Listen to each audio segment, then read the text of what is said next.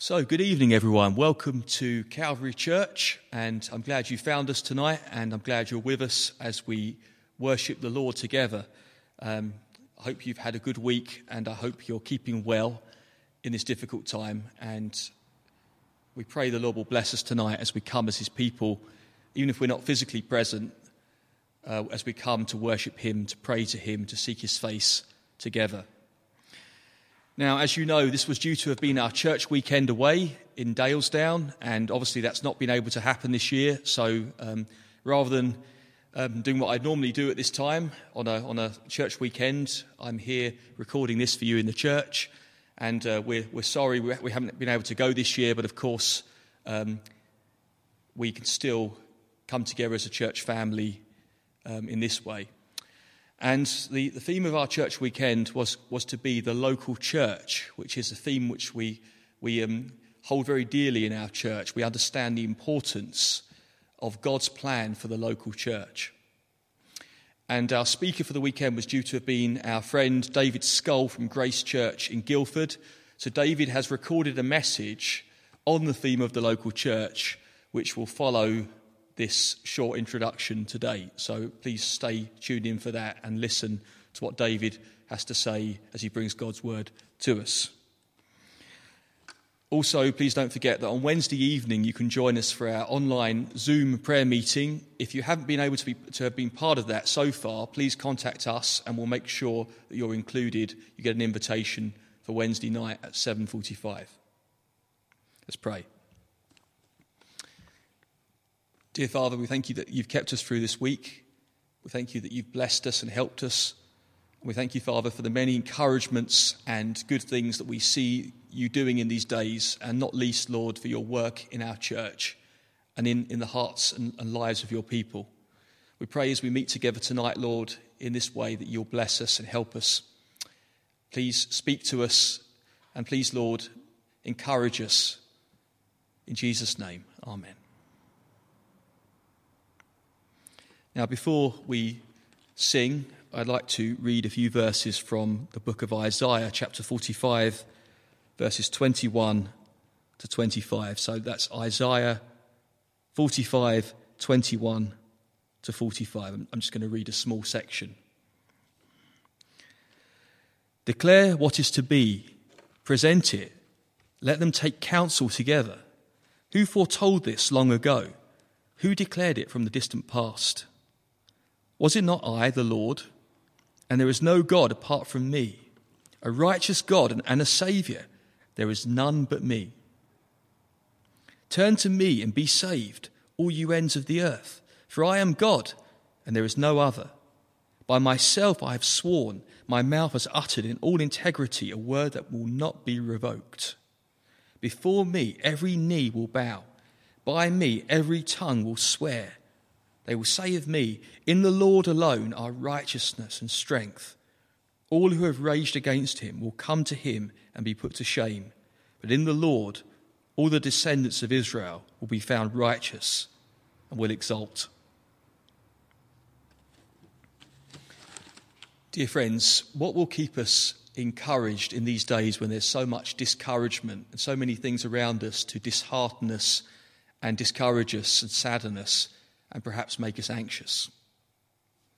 But I, I believe what will keep us going, what will enable us to lift up our heads, are a knowledge, is a knowledge of God's truth, the truth of God's word, the ability to glory in the person of God, the, the ability to understand better the attributes of God. What is God like? The characteristics of God his character, his person, and also to, to exalt, to, to rejoice in his promises for his people. Those are the things that if we, we use this time to, to grow in knowledge of, will help us to be encouraged, a knowledge of our God. In these verses, we see some very important and encouraging truths about God. And I won't spend long on this, but I just want to, to draw a few points out this evening. The first thing we see here is the fact that God, God presents himself as being the only God and the only Saviour. Verse 21 There is no God apart from me, a righteous God and a Saviour. There is none but me, says the Lord. Time and time again throughout the Bible, we see the same truth asserted that there is one God, only one God, only one true God, and that all other gods are idols. It's interesting here that God, God declares himself to be a Saviour, the Saviour, the only Saviour. And in the New Testament, we see that term being applied to the Lord Jesus. We need to be very, very encouraged and, and, um, and we need to take, take, uh, take notice and pay attention when we see Old Testament terms for God being applied to the Lord, Lord Jesus in the New Testament. An example of this is Isaiah 48, verse 11, where God says he will not yield his glory to another. And then in John 17, verse 5, Jesus talking about him having glory with the Father before the world began, before the creation of the world. So we see Jesus applying to himself titles and promises and claims about God which prove his divinity. And we see that, see that here, don't we? Jesus, Jesus himself is called the Saviour and, and implies that he is the Saviour and claims to be the Saviour of the world. But God says in Isaiah that he is the only Saviour. So that shows to us and proves to us that Jesus and God are both the same, both part of the Holy Trinity. And Christians need to be very confident in proclaiming the fact that there is only one God and that all other gods are no gods at all. Then we see, don't we, in these verses, another amazing truth about God, which is this, this um, plea to sinners in verse 22 Turn to me and be saved, all you ends of the earth, for I am God and there is no other. There really is nowhere else to turn to for sinners except to turn to God, as we were thinking last week. Turn to me and be saved is God's plea to sinners. The question is if, Jesus, if God is the Saviour and Jesus is the Saviour in the New Testament, and God is calling people to be saved, what are we saved from? We'll find out in a minute, but let's look at the next verse, verse 23. There's a solemn de- decree of God. By myself I have sworn, my mouth has uttered in all integrity a word that will not be revoked. And when God says things like this in the scripture, it's a very, very solemn decree that God has ordained certain things to happen. And no human plan or any other spiritual power can, can stop this, prevent this from happening when God has decreed something. What is it that God decrees here? He says here, Before me every knee will bow, by me every tongue will swear. So we see here um, God saying that, that He has ordained it to be that one day every knee will bow before Him. That's talking about a universal submission to God. By Him every tongue will swear. Romans 14, verse 11, Paul quotes this in terms of the judgment to come. Philippians 2, Paul, Paul says very similar things about the Lord Jesus, doesn't he? There one day will be a universal submission to Christ, a confession of Him as Lord. That includes all people who live today and all people that, that have ever lived who will be raised up on the last day. And all will confess Him and all will be judged. In verse 24, they will say of me, In the Lord alone are righteousness and strength. All who have raged against him will come to him and be put to shame. So there will come a day when God's enemies will come before him, bow the knee to him. All those who raged against him will be put to shame. That doesn't mean just embarrassed, that's talking about a complete defeat. The Lord will defeat his enemies and make them submit to him. God's enemies will no longer be able to look to their idols. They'll say, In the Lord alone are righteousness and strength. They'll, they'll understand that the idols they've looked to are no, are no gods at all. They're, they're impotent and weak and useless. They're not a source of salvation, but the Lord God is the one who is righteous and strong. And then we have this final verse in verse 25 In the Lord, all the descendants of Israel will be found righteous and will exalt. So that's talking about not ethnic Israel, but the people of God, the gathered people of God from every nation, believers in the Lord Jesus Christ. Those people will be found righteous, they'll be justified, found to be at peace with God, and they will exult. That means they will rejoice in God's salvation. So we see a God who will bring judgment, but also a God who brings salvation. And his Son, the Lord Jesus Christ, is the one who can deliver those who believe in him. So we should take comfort in the fact that God's purposes will not be thwarted. We have a God who tolerates no rivals, a God who is capable of defeating his enemies, working out his purposes, a God who will be seen as great in the earth, and his Son, the Lord Jesus, who will also be seen as great and exalted and worshipped, and a God who saves his people, and a God who brings about rejoicing in the hearts of his people. Let's pray together.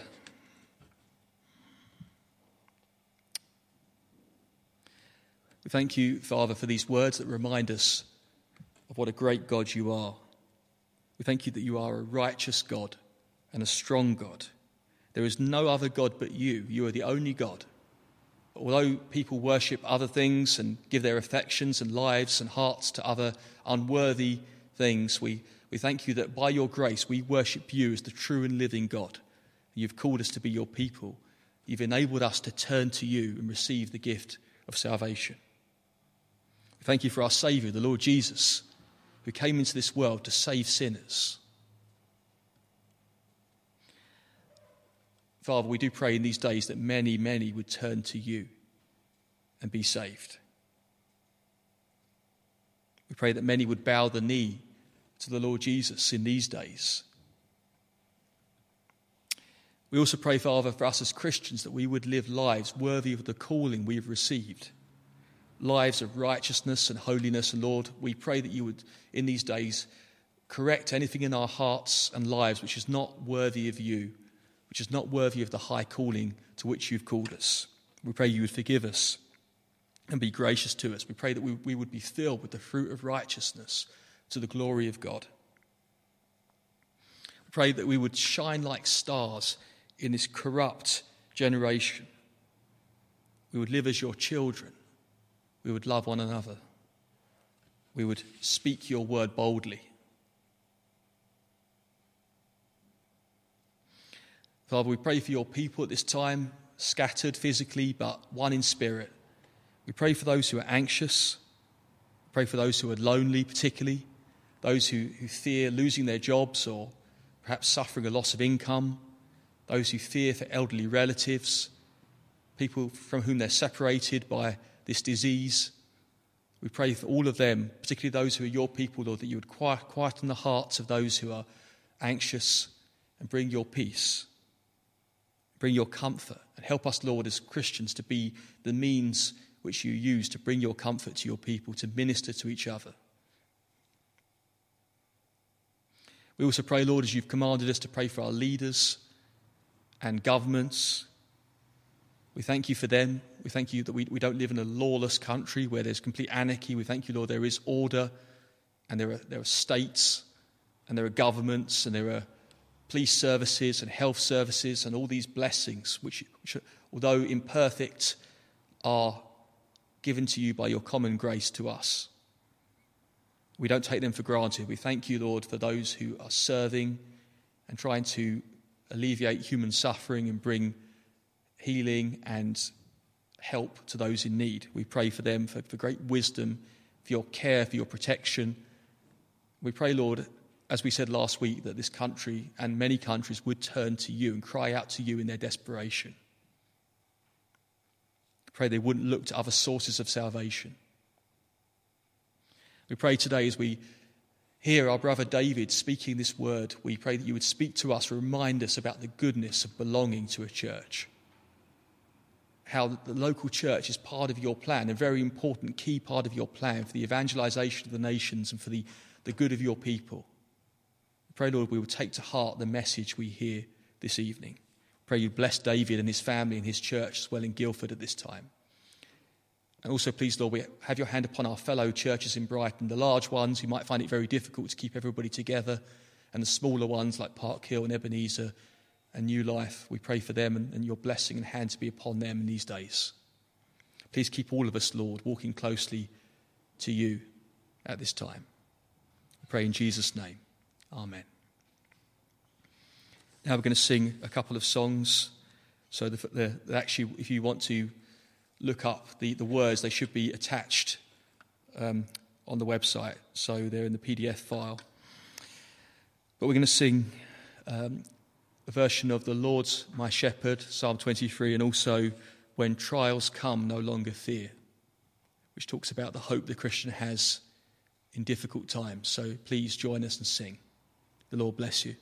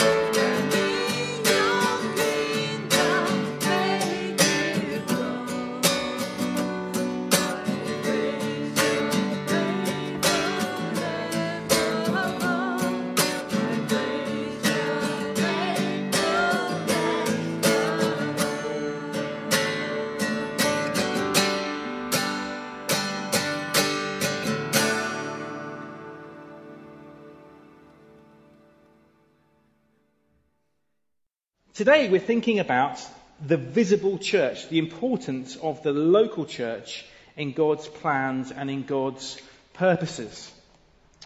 Uh, some of you may know Jim Sayers.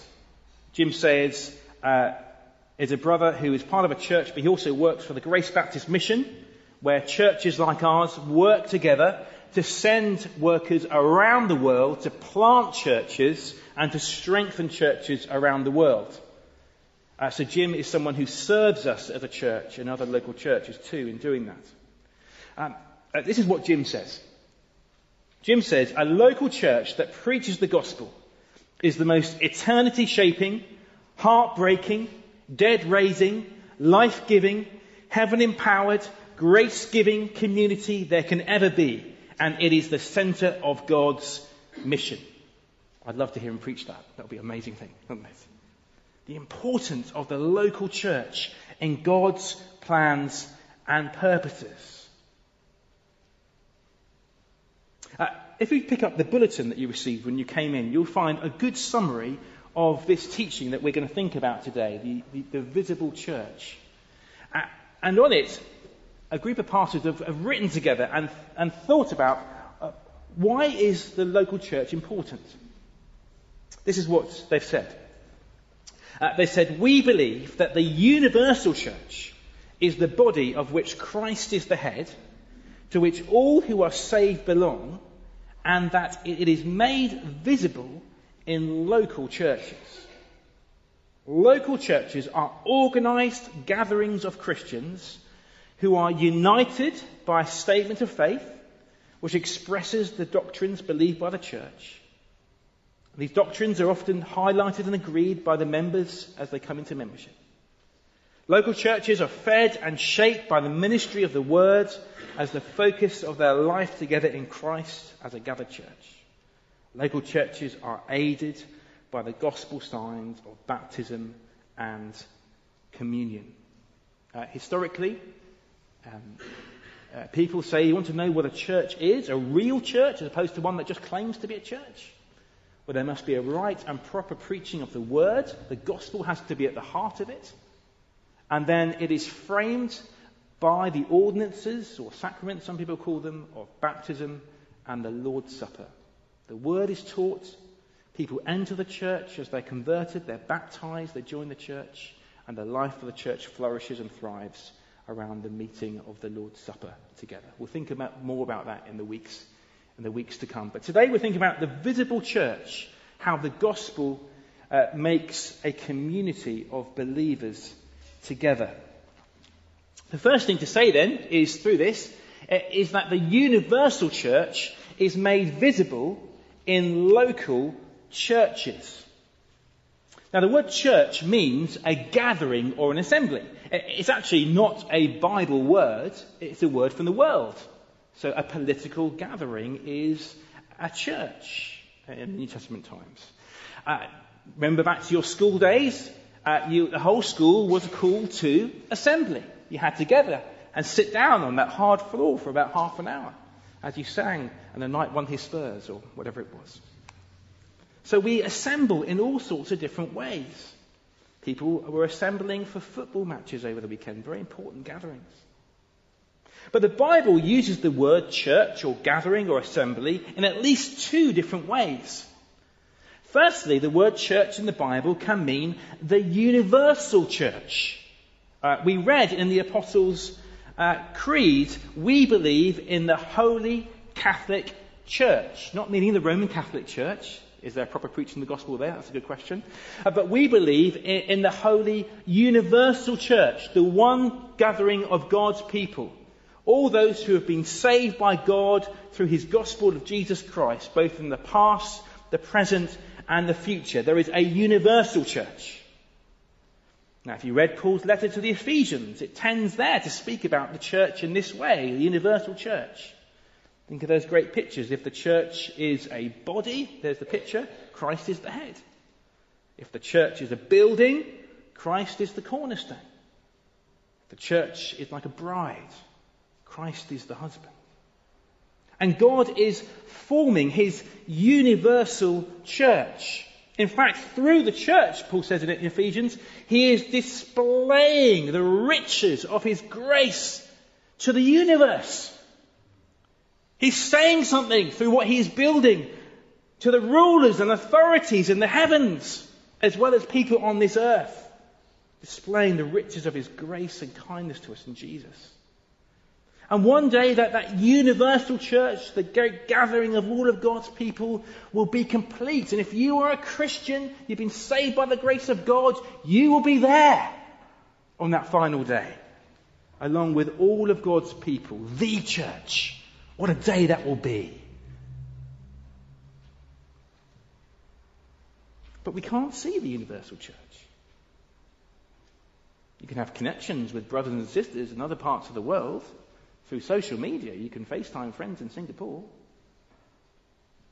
But you can't see the universal church, the great gathering of God's people, brought from death to life from every age. No, in God's plans and purposes, it is the local church, individual gatherings of God's people, that makes the universal church visible. What you've come to and gathered into this morning is of eternal significance. This is what Paul does in 1 Corinthians. Uh, he writes to the local church, the visible church in Corinth. Just turn to 1 Corinthians chapter 1 and look at verse 2. It's on page 1144 in the church Bibles. 1 Corinthians chapter 1, verse 2. From verse 1, Paul called to be an apostle of Christ Jesus by the will of God and our brother Sosthenes. But who is he writing to? He's writing to the church of God that is in Corinth. The church of God that is in Corinth.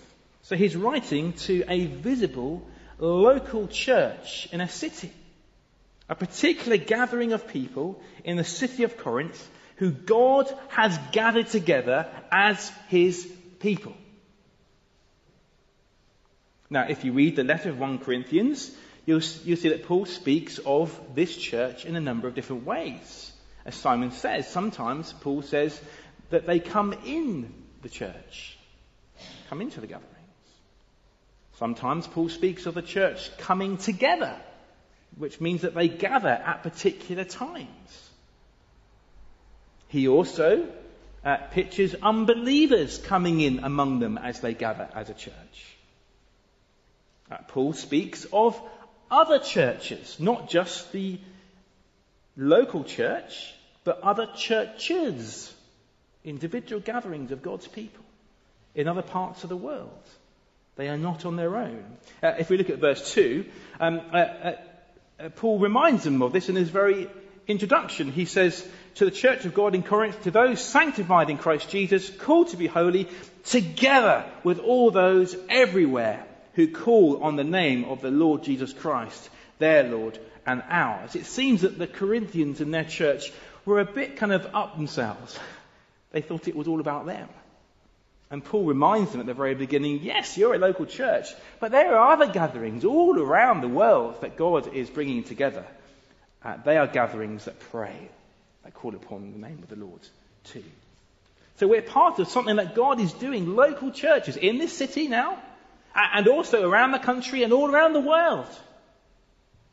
Churches.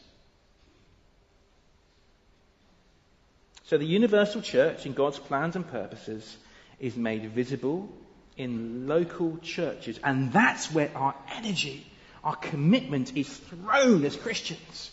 You become a Christian, you get baptized, you join a local church.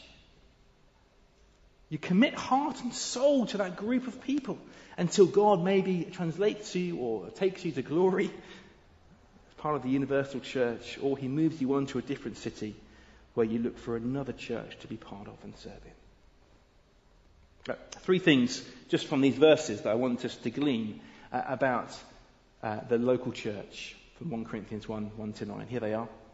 Local churches uh, are God's churches, they're His work. They exist by His grace and they exist for His glory.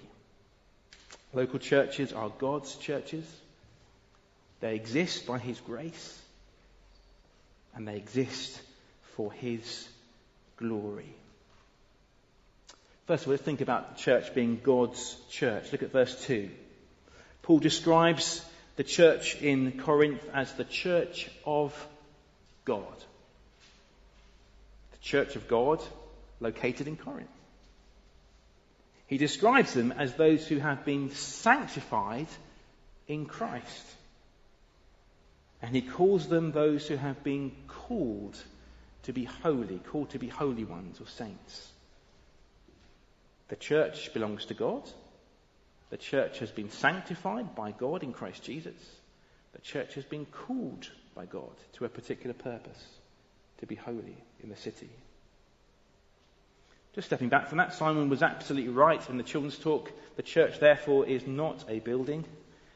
It is the people that God has set apart and gathered together. Uh, the building is often linked to the people.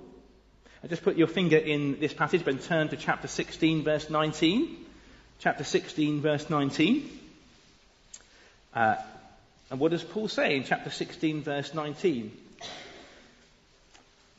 Uh, Paul gives some greetings at the end of the letter, and he says, The churches in the province of Asia send you greetings. Aquila and Priscilla greet you warmly in the Lord, and so does the church that meets at their house. The church that meets at their house. The church was identified with a particular place. It was the church that met at Aquila and Priscilla's home. But when the church wasn't meeting, Aquila and Priscilla didn't live in the church. they lived in their home. But their home hosted the church when it gathered. So, technically, I know we've had some lovely signs out there, and it's a lovely logo, Grace Church Guildford. But technically, the sign outside the front should say, Grace Church Guildford meets here and at Guildford Park Sunday mornings and together Sunday evenings. Come and join us. The elder who leads the service here should say, Welcome to this gathering of Grace Church Guildford. Welcome, friends visiting us. We are the church meeting together here. Uh, we are very privileged to own a building or two buildings now as a church. But I need to say that we would still be the church if we sold both those buildings and bought a different place. We could buy the House of Fraser and gather there. We'll be the church of meeting at House of Fraser. I'm not saying we're going to do that. Unless you've got a lot of money, you just want to. Yeah. Or uh, we could leave these buildings and we could all decide to squeeze into Simon's front lounge. Can you imagine that? What would the neighbours say? Hundreds of people gathered, squeezing in. You, you can't, technically, can you? You need a big enough building. But here's the point the church belongs to God, it is not ours. It is the gathering of people that God has brought together in one place, the church in Corinth. And therefore, this gathering is unlike any other gathering or meeting or community. Some people are drawn to the local church because it's, because it's kind of, they get a feel for, for community. They miss something of society and they want to come together. Maybe that's you. That's a great reason to come along. But that's not the reason why we gather. We gather because God has gathered us through the gospel. So Paul says the Corinthian church is God's church. God has gathered them. And two words show God's work of gathering his people in these verses. Uh, he says that they are sanctified as a church and they are called as a church to a purpose. First of all, that this church has been sanctified. Uh, that means it, it's been set apart by God for himself. It's been holified. Uh, the language comes from the Old Testament. It, it's really to do with life in the temple. Uh, uh therefore, the, priests in the temple, the, um, the, the, kind of materials that were used in the temple, the, the, vessels there, they were, they were called to be cleansed and made holy, set apart only for use by God. Well, Paul uses this language to speak not just of things or a temple, but of a people that God has set apart for himself within the city. They are a sanctified people. How has God done it? He's done it in Christ Jesus, verse 2 says. He has united a group of people by the regenerating, the life giving work of the Holy Spirit, giving them faith in Christ, He's united a group of people to Jesus Christ who died on the cross and rose again, and through that they have been cleansed of their impurity, their sin, and now as a, as a community they are clean and gathered together for God in that city. God's work. Setting apart, sanctifying this group. Uh, look at chapter 3, verse 16. Paul picks up on this kind of set apart for God language, this temple language, as he challenges the church to remember what God has done amongst them. Chapter 3, verse 16 Don't you know, church in Corinth, that you yourselves are God's temple and that God's Spirit lives in you? God's temple is sacred. You are that temple. This isn't just like any other gathering. This is the great setting apart of a people to be the temple of God where God dwells by His Spirit. The local church. The visible display of the universal church. Secondly, uh, Paul says in chapter 1, verse 2, that the church has been called together for a purpose to be holy, to be holy ones. Uh, that word call uh, really speaks of what we call God's effectual calling. It, it, it's not like um, sometimes I kind of shout upstairs, kids, it's breakfast time. Kids, it's breakfast time. Sorry, got distracted. Kids, ah, eventually they stomp down. Mean, human calling, you know, we can say, and we can even with authority say, but, but it's not always listened to and responded to immediately. But this call from God to gather His church together has power. It's more like, a, you know, a spaceship with its tractor beam. And the call goes out and the people that God is gathering here and they're in the beam and they come their hearts are changed and they're drawn together through the gospel. It's the effectual call of God. And God has called together a group of people in the city of Corinth to be holy. So he set them apart for himself. Now he's called them to be holy ones, to be saints together. So yes, they live in the city. They're part of their communities but together they are God's holy ones, representing Him to the city of Corinth. This is God's church. People whom God has set apart for Himself, He's called together and called to be holy together. All because of the gospel. If that's true, then the formation of the church, its life, its future, is all of God's grace. Grace Church is a good name, isn't it? It's God's grace that formed the church. And God forms the church. He, he draws in people by His power together through the gospel of Jesus, the life changing message of Jesus. Uh, what is that gospel? Well, look, look at keep your finger there, but turn to 1 Corinthians chapter 15. 1 Corinthians chapter 15, and let's just read some of those verses. 1 Corinthians chapter 15, Paul says, Now, brothers, I want to remind you of the gospel I preached to you, which you received, and on which you have taken your stand. By this gospel, church, you are saved if you hold firmly to the word I preached to you Otherwise, church, you have believed in vain. For what I received, I passed on to you as of first importance that Christ died for our sins according to the scriptures, that he was buried, that he was raised on the third day according to the scriptures, and that he appeared to Peter and then to the twelve. After that, he appeared to more than 500 of the brothers at the same time, most of whom are still living, though some have fallen asleep. Then he appeared to James, then to all the apostles. And last of all, he appeared to me as of one abnormally born. For I am the least of the apostles and do not even deserve to be called an apostle because I persecuted the church of God. But by the grace of God, I am what I am, and his grace to me was not without effect. Now I worked harder than all of them, yet not I, but the grace of God that was with me. Whether then it was I or they, this is what we preach, and this is what you believed. God gathers his church, he forms his church by his grace through the gospel of Jesus Christ. The gospel of Jesus Christ is the message of Christ that was delivered to Paul that he passed on. Paul was not at liberty to change it.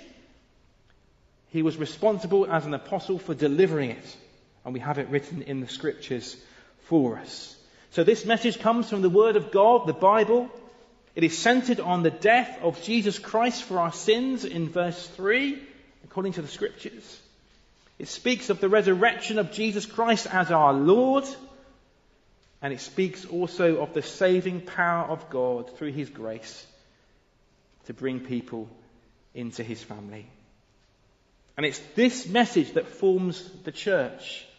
You take away the gospel, uh, you, you, you change it, you move it from its central place in the church, and the church starts to drift away from what a church is, and eventually it may have a building, it may have a label, but it's not a church.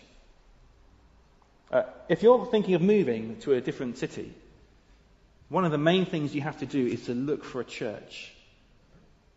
It will make or break you as a Christian. And the first thing you have to do is to ask about that church. What do they believe?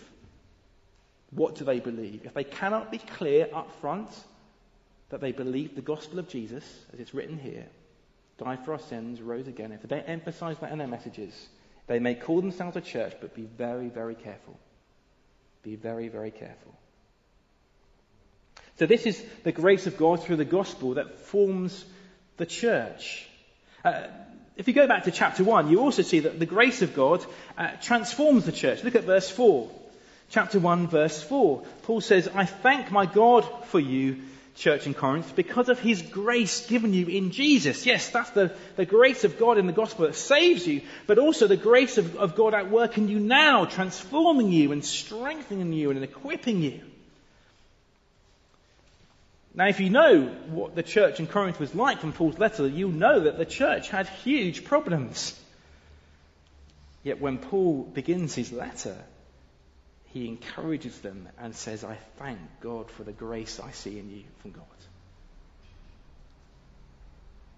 Eh, he points to the evidence of God's grace in them. He, he, points to the gifting that God has given them. Yeah, they had problems with their spiritual gifts. They were using rather without love. But the very fact that the gifts were there were evidence of God's grace poured out upon them. They, they were enriched in every way.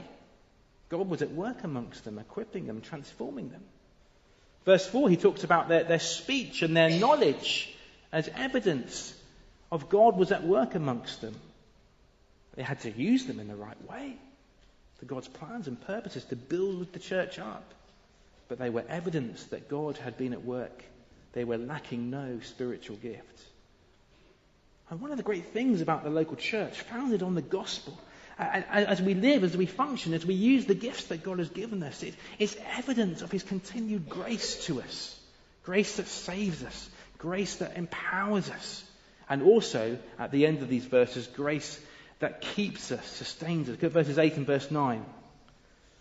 Paul says, God will keep you strong to the end, so that you will be blameless on the day of our Lord Jesus Christ. God, who has called you into fellowship with his Son, Jesus Christ our Lord, is faithful. God formed you. God equips you. And God will keep you. He is faithful. This is the wonderful confidence we have as a church, as we hold to the gospel, as we seek to be a family together, that God will keep us. God will sustain us. Our very existence from beginning to end is all down to His grace. And if that's true, if we're local churches formed by God, by His grace in the gospel, His presence amongst us, then we exist as a body, as a church, all for God's glory. Look at verse 4. Where does Paul put the spotlight? Didn't put the spotlight on the giftedness of the church. Doesn't even put the spotlight on his importance as an apostle. He puts the spotlight firmly on God. I thank my God for you. Just look at chapter 1, verse 28. Paul again challenges them. Chapter 1, verse 28. God chose the lowly things of this world and the despised things. Stop thinking you're kind of big. he chose the things that are not to nullify the things that are, so that no one may boast before him in themselves. No, it's because of God that you, church, are in Christ Jesus, who has become for us wisdom from God, our righteousness, holiness, and redemption. Therefore, as is written, let the one who boasts boast in the Lord. The existence of this church, its life, its future, all grounded on the gospel, has one great purpose to glorify God and to make that gospel known. Let's apply this in a, in a few ways as we finish. Maybe you're here today and you're not yet committed to the local church. You're a Christian, you're following the Lord Jesus Christ, and you understand the universal church, but can I say to you biblically, that should lead you into the local church, where the universal church is displayed. Uh, I encourage you to take away one of these books. It's called Why Bother with Church by Sam Allberry. Hopefully, it will encourage you uh, to have a heart and understanding for what God is doing in local communities of His people in the local church. Please do take one of those books away. Now, thinking about this, that the universal church is made visible in local churches. We are God's workmanship. We're by His grace. We're for His glory as a church. Uh, and then that means as we consider this series coming up, as we think about what does the Bible teach about this subject? we're thinking about conversion next week then we must approach this topic humbly. Church is not something that we are at liberty just to tweak and to change according to every whim and fashion. Uh, we must be led by the Bible, remembering that we are God's church by His grace for His glory. As we go through this series, what does the Bible teach about all these things? We may even find we have to change some of our practices to make it conform even more in our day uh, to what the Bible teaches. But we approach the topic humbly. Uh, thinking about Haslemere, it's wonderful to have been asked to consider planting a church in that town. But if the local church is God's church by His grace for His glory, then we better do that in dependence upon Him. We'd better ask God about it. Look at 1 Corinthians chapter 1, uh, verse 2. It says that there are those everywhere who call on the name of our Lord Jesus Christ, their Lord and ours. We have a prayer meeting, a monthly prayer meeting now, at Hope Chapel building in Haslemere. The next one is Thursday, 7.30 for an 8 o'clock start. We pray, Lord, the church is at yours. What do you want us to do in this place? Next, brothers and sisters of Grace Church, if this is true that God in his wisdom has set us apart and called us together to be holy in this gathering in Guildford, then we must remember the great thing that God has called us to. The local church should not be on the sidelines of our lives. It should be at the very center of our time, our efforts, our ambitions, our families. Where is God's church in your weekly diary, in your prayers, in your attendance? A local church that preaches the gospel is the most eternity shaping, heartbreaking, dead raising, life giving, heaven empowered, grace giving community there can ever be. and it is the center of God's mission. Finally, verses 8 to 9. If the, if the local church is God's church by His grace for His glory, then we can take strength and encouragement from what Paul says in these verses.